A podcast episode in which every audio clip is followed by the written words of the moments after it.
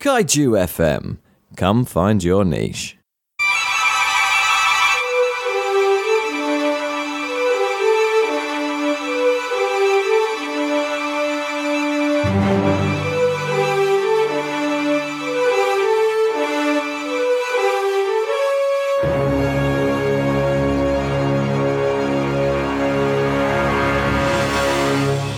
Hey, folks, and welcome to this week's episode of The Prestige, a podcast for film lovers by film lovers. Each week, we take a movie, we dissect it, we talk about all the themes and ideas it throws up, and our reaction to the movie itself. And as always, we end the show with our recommendations, further reading, further watching, inspired by the movie of the week. We always start the show with what else we've caught up with since our last recording session. So, Sam, in the last two weeks, has anything graced your eyes or ears you want to talk about? It tells you something about my life that now in a period of two weeks I've managed to see half a film. Uh, so don't tell me about the end of Infinity War because I've just seen the first half of that, and it, it it's I mean it seems to be a very serviceable superhero film, and I quite like seeing all the Marvel characters from different places. I enjoyed seeing Guardians of the Galaxy again and Black Panther again. Um, and no doubt it will be incredibly predictable, and people will end up hitting each other very hard at the end. Um, but the the idea was to, to watch that uh, in the past two weeks, and managed to watch about an hour and a half of it. So come back to me next couple of weeks when I may or may not have watched the other half. What about you? So I've seen quite a lot of things in the last uh, two weeks. There's only two I'm going to talk about. One of which I hated with a fiery, fiery passion. One was very good. um, so the one I hated with a fiery, fiery passion is a documentary currently doing the rounds on Netflix called American Meme, which basically is a wordplay on the American Dream. Um, it's talking about the new wave of influencers. So there's people who are famous on social media um, and their business model is based around being famous on social media. And it's it's kind of about how the toll of that and the effects of that and what it's like to really do that. But it is filled with the least likable people in the world on it. Um, the most, most likable person is probably Paris Hilton, um, who appears on the show, and it's it's a badly made movie about terrible people. Um, and it has nothing to say beyond you know maybe social media isn't great for you long term which isn't this day and age doesn't feel like a, a revelation that maybe I think it is. So yeah, it's if you're interested in that kind of social media online culture, it's an interesting artifact because they do get some early Paris Hilton to talk about stuff, um, and they do have some sort of you know big sort of social media stars in it. But for me, it was a I don't know, a, a, day trip into into depravity and the worst side of humanity in a way I wouldn't want to repeat. Yeah. but on the other end of the scale, um, I actually got to the movies movies recently and uh, went with my brother and we went to see at 10 a.m. in a love, an absolutely lovely cinema in Bristol um, called the Everyman Cinema, which is just, it's just beautiful little cinema. Um, and we saw Battle Angel Alita or Alita Battle Angel, depending on how you're pronouncing it um, which is a Robert Rodriguez film uh, telling the tale of a he, cyborgy human girl um, who is found in the scrap heaps of um, a city and her adventures from there on. It's very James Cameron esque, and it was already produced by him, and he, it is Rodriguez channeling um, Cameron. He hasn't got quite got the flair for the action that Cameron has, but it's a good, good fun movie. The visual effects are spot on throughout. Um, it doesn't, despite its tendency to be very cyborgy and computer generated, it doesn't stray too much into Transformers sort of loss of geography, and I really, really much enjoyed it. It is, you know, it, it is a big dumb blockbuster movie, so it's it's very clearly trying to be a, set up for a franchise and a sequel, so it loses some points in that respect. But it was a good, fun time at the movies for me. And Right then, back to the 1950s. We are continuing with our move through martial arts cinema, and we come up to 1959 with um, Arakega no which was released in the West as Samurai Saga.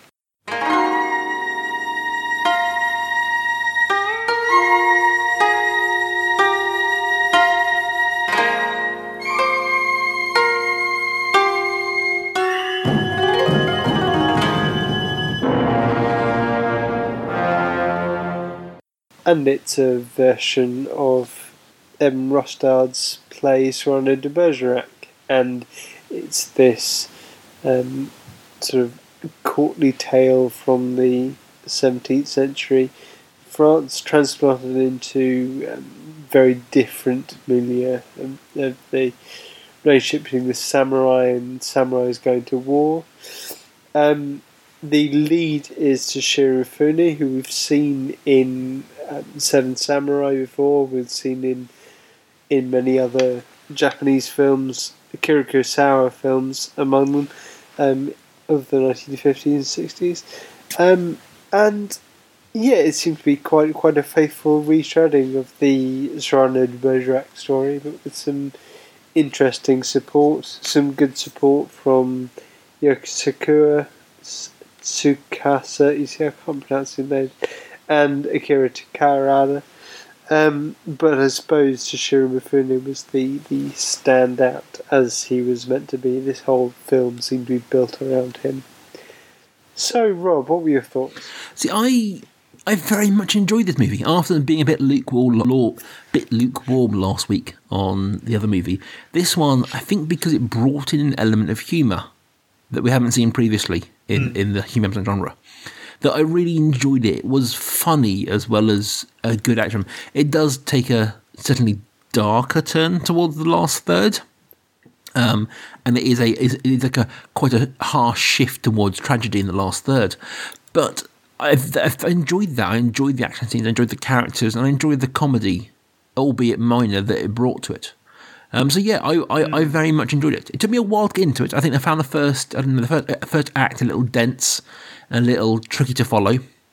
Um, but yeah, once once I kind of got my head around sort of the plot and where it was going and who all the main sort of actors were, um, I, I, very much bought into it. What about you?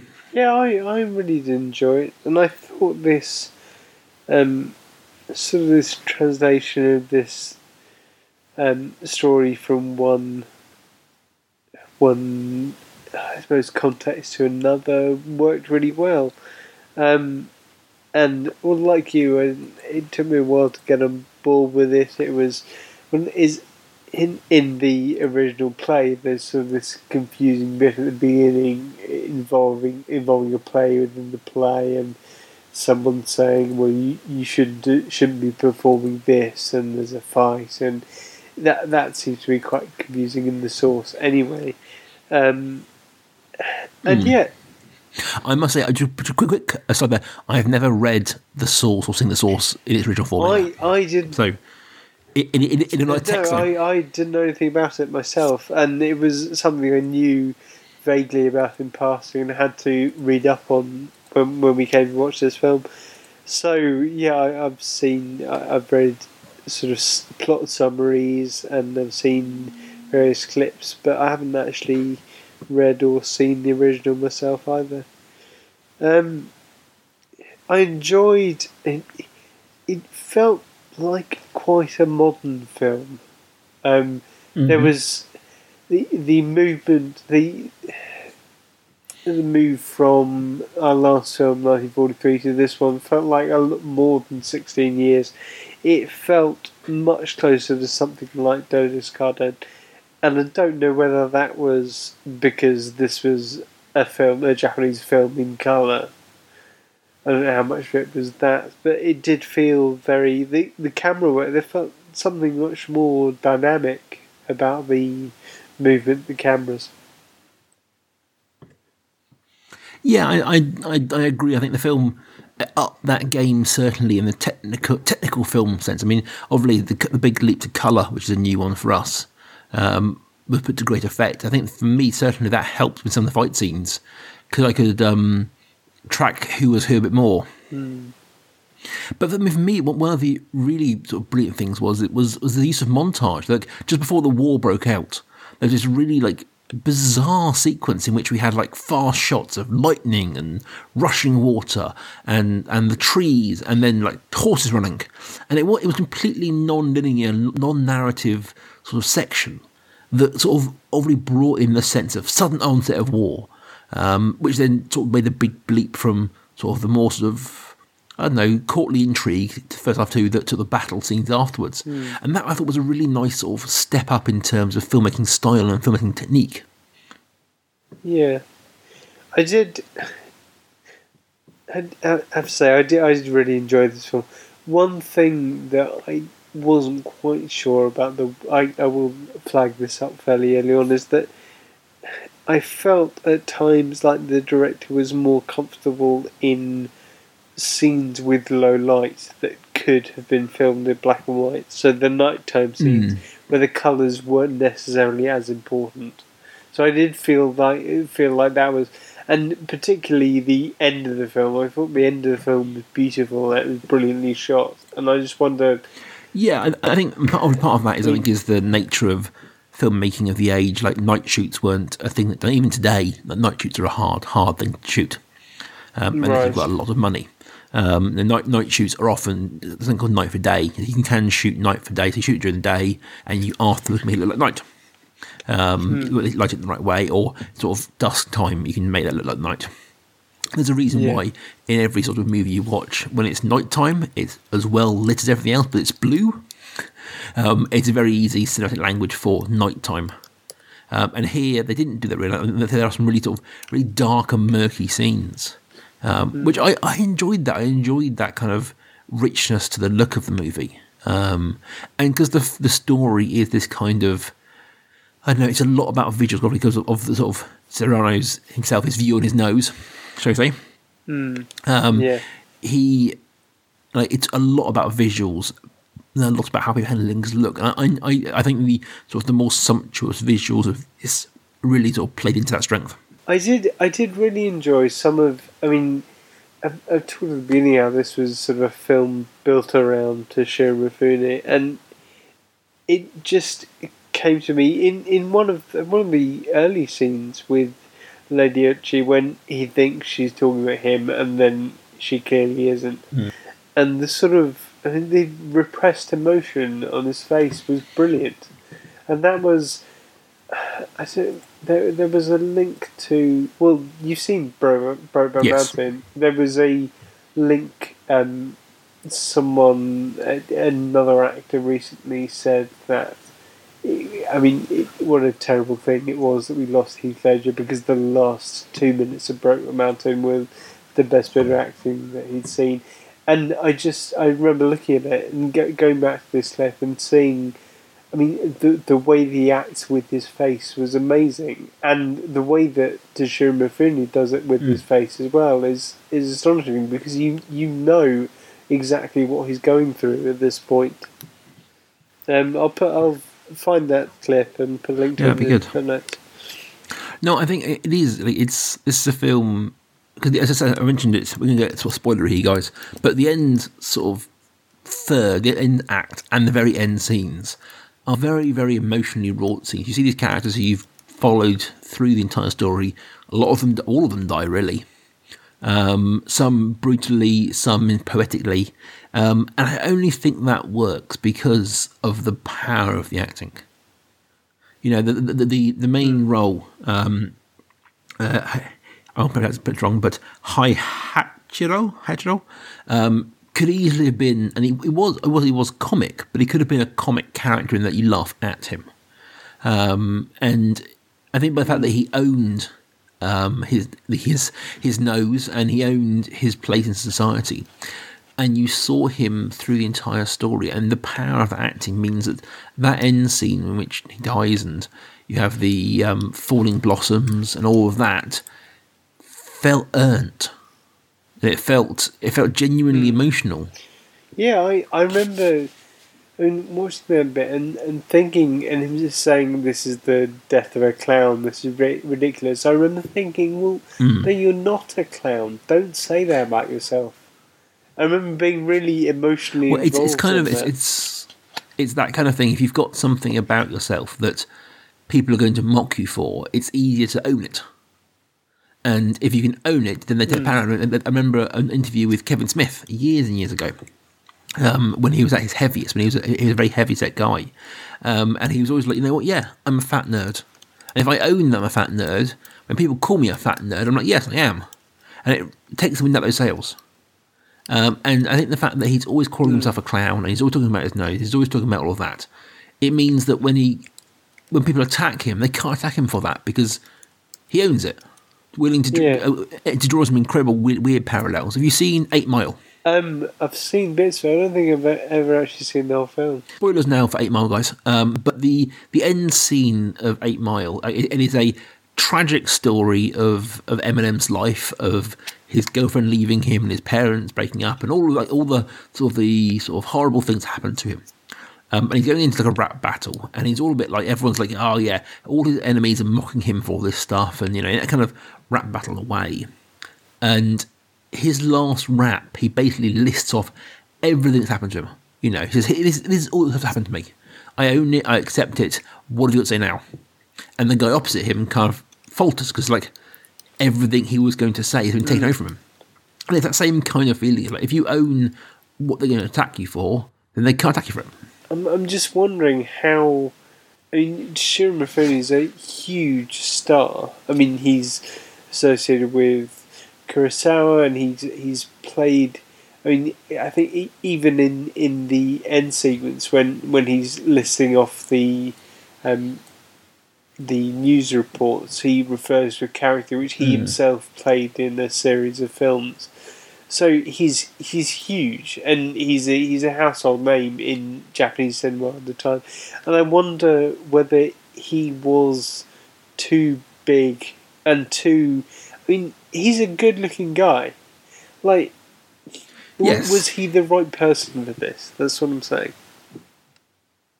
Um, I, I don't know because this is it's this it's it's, the same thing for Game of Thrones when they've got um, Peter Dinklage playing the imp in that who's supposed to be this horrendously disfigured character and Peter Dinklage is a good-looking man. Um, so I think I, I agree. I think he's he brings the power of his acting to it. Yeah, But when the story resolutely tells you he's an he's an ugly person, and you look at him and think, but he's still not. You know, he's still Yeah. Toshiro Mifune. Like, he's still a good-looking man. Um, and we, we talk, we've obviously seen him a lot over the when we did the Kira Kurosawa season. We've we've seen this guy a lot, and he's a good-looking man. And the prosthetics don't think cover that enough. Um, and and sort of the comparison from him to the other samurai who are supposed to be the good-looking ones, um, I don't think there's a big enough gap there. yeah. And it, I mean, and obviously we weren't there at the time, and context to these things is always key. But like these days, when you have actors who are like who disappear into a, a role, and you think about people sort like um, Charlize Theron, who disappeared recently. I think she did um, Monster, um, and she like she she looks nothing like she Nicole, Nicole Kidman recently did, a, did an amazing sort of revenge movie where she sort of not went ugly in inverted commas, but she embraced that side of things. It looks brilliant, but she's still Nicole Kidman. Um, and so many movies when they're like, oh yeah, here's here's this guy when he you know he before. I've got to bring it in, Sam. She's all that. Well, I mean, you you will laugh because, yeah, you you'll see why later on. She's all that, which, which, which for listeners know is a film that Sam and I have argued about for 25 years now. Um, but in that, that, one of the, the things that made me laugh about that is like the big reveal in which she becomes hot. Like, she was already a very beautiful girl. Like, from the second she was on screen, you can tell she's a good looking person. And it's kind of like, it, I mean, it, it was it was very mocked in, I think, in um, the spoof movies of the time. But like, it's like, I, I get what you're making for, but she's still she's still a good looking girl. Yeah, You know, the makeover, fair enough, but fair enough. So, yeah, there you go. I had to bring that in somehow. you you will laugh that that is not the not the last time that that film is going to be mentioned today. I, I'm I'm okay with that. I'm okay with that. Um, but I think I mean I think the other thing in we talked briefly at the beginning is I think the film looks great. I think you know the the fight scenes which aren't aren't multitude in this movie movie, and I think this is a, one thing that I better want to talk about a little bit now is when we went into talking about martial arts movies, um, and we thought we'd look at this season of doing martial arts movies the first four weeks has been incredibly eye opening for me in that a lot of the early martial arts movies are very light on the martial arts. Hmm. They're much more drama driven stories. They're much more narrative stories. I'm sure that will change once we start getting into maybe sort of the later movies and films where the martial arts are more of a draw, particularly for Western audiences. Um, because these are being made for Japanese audiences, martial arts are a part of that life, so they didn't need to be seen all these things. But this is another one where like, there are a few, there are a few fights here and there. They're very good. Um, I was reminiscent the sort of the first fight you see um, was like a four on one fight um, before the play. It Was very reminiscent of the early fights uh, from last week's movie. Yeah. um, down by the Docklands. That was I enjoyed that kind of little echo through there, and obviously the big fight scenes at the end, um, which having watched movies where you see the sort of the balletic, elegant martial arts and, and sort of the the idea of of like the lone man here, like you get into more, more the brutality of war, you know, and the idea that samurais were well, they were soldiers, they were warriors, um, and they fought in wars. Um, and I think that was a nice, not a nice thing to see, but it was interesting to see that other take on this, uh, on on the sort of this martial arts, and they their tool was for war. It wasn't, you know, protecting the innocent and the weak. Those are skills they're used for, but they are for war, and we saw that in this movie. Yeah. I seriously actually there was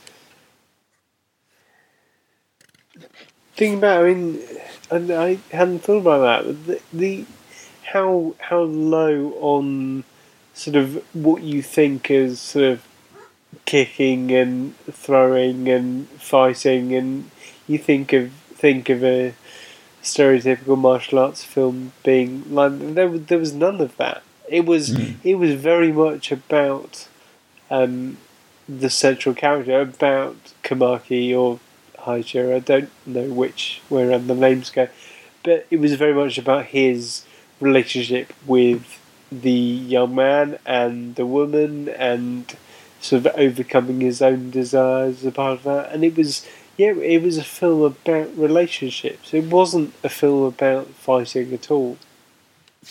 And I wonder whether that's, like you say, if that's linked to the the context. If that's sort of we we don't need to have a film with very much of that because everyone knows that that's a part of life, and we can focus on something that's more interesting.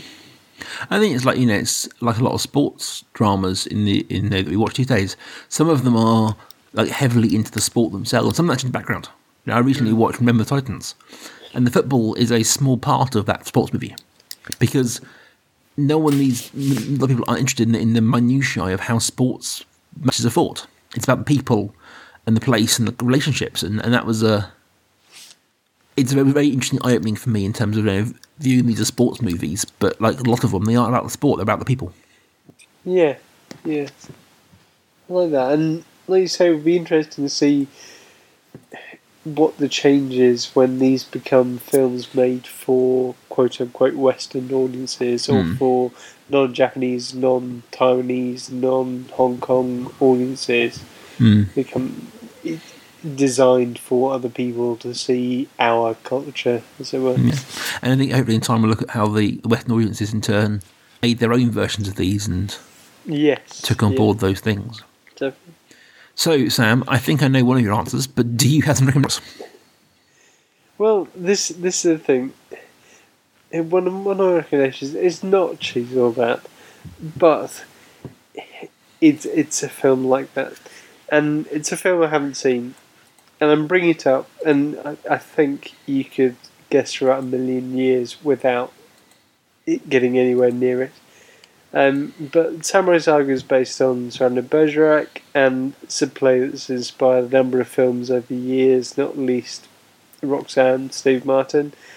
But I'm going to go for a 2018 Netflix film, which is a high school rom com drama called Sierra Burgess is a Loser.